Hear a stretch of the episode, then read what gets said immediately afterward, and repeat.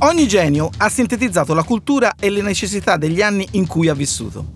Forte degli studi di chi lo precedeva, ha compiuto un ulteriore salto in avanti, portando l'evoluzione umana a un livello superiore. Io sono Simone Terreni, imprenditore digitale. Questo è Menti Visionarie, il podcast dove racconto imprese e idee di questi giganti partendo dal primo calcolatore dell'uomo, la mano. Cinque sono le dita della mano e cinque sono gli aggettivi con cui descriverò la loro storia. La persona geniale di questo episodio è nata il 15 aprile 1452 ad Anchiano, proprio in mezzo alla Toscana, e continua ad ispirare le menti di oggi. Sto parlando di Leonardo da Vinci. Osservatore. Tutti conosciamo i suoi capolavori, L'ultima cena, La Gioconda, ma pochi sanno che fu proprio grazie al suo estro artistico che divenne anche scienziato ed ingegnere. Leonardo usava infatti il disegno come strumento principe per osservare e studiare il grande libro della natura. Riempiva di disegni i suoi taccuini e ci ha lasciato 7000 fogli, raccolti in vari codici pieni zeppi di appunti e tutti scritti al contrario, perché era mancino. La conoscenza, che nel Rinascimento coincideva con la scienza, era per Leonardo figlia dell'esperienza. Tecnologico. Leonardo si definisce Homo senza lettere. Non ha studiato il latino. Giovanissimo, anzi, impara il mestiere nella bottega del Verrocchio, suo maestro. Quando issano l'imponente sfera dorata sulla lanterna in cima alla cupola del Duomo di Firenze, Leonardo conosce le macchine enormi che Brunelleschi aveva realizzato per costruire la cupola. Da quel momento passa tutta la sua vita a disegnare e a immaginare invenzioni di macchinari meravigliosi che possano supportare l'uomo. Rinascimentale. Quando invia al signore di Milano Ludovico il Moro una lettera per essere preso alla sua corte, scritta come un perfetto curriculum dei giorni d'oggi, si presenta in veste di ingegnere militare, capace di costruire strutture di difesa e armi micidiali come il carro armato e la mitragliatrice.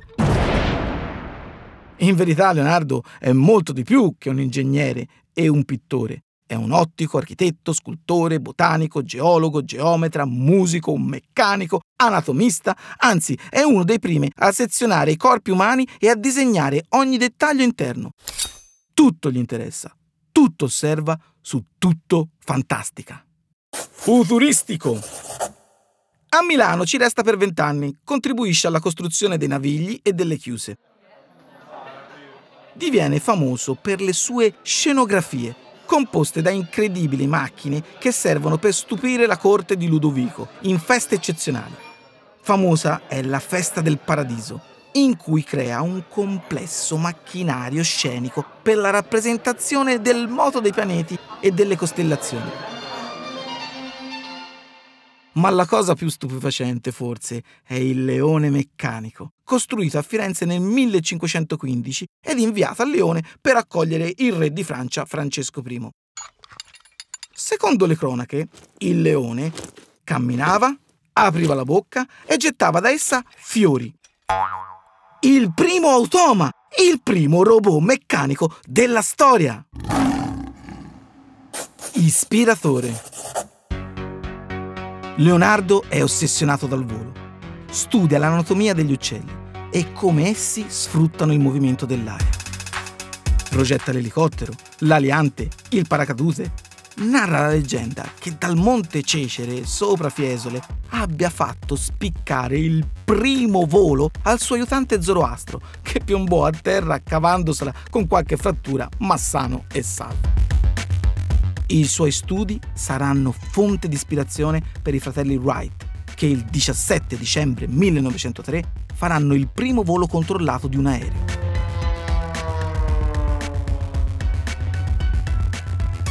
Nel 1994 Bill Gates comprerà il codice Hammer per 30 milioni di dollari. Steve Jobs lo ammirerà tutta la vita.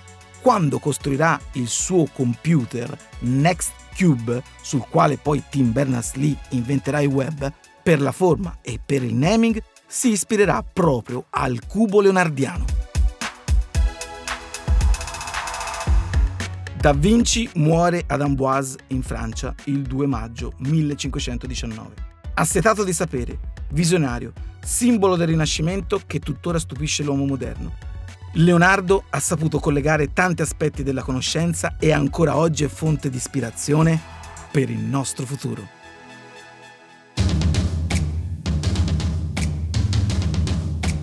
Io sono Simone Terreni e questo era Menti Visionarie, il podcast in cui racconto le persone geniali che ci hanno condotto all'era digitale. L'adattamento audio è di Francesco Marchi, il fonico di studio e sound designer è Antonio Mezzadra, la produzione è di Voice.fm. Il podcast è stato realizzato grazie a VoIP Voice.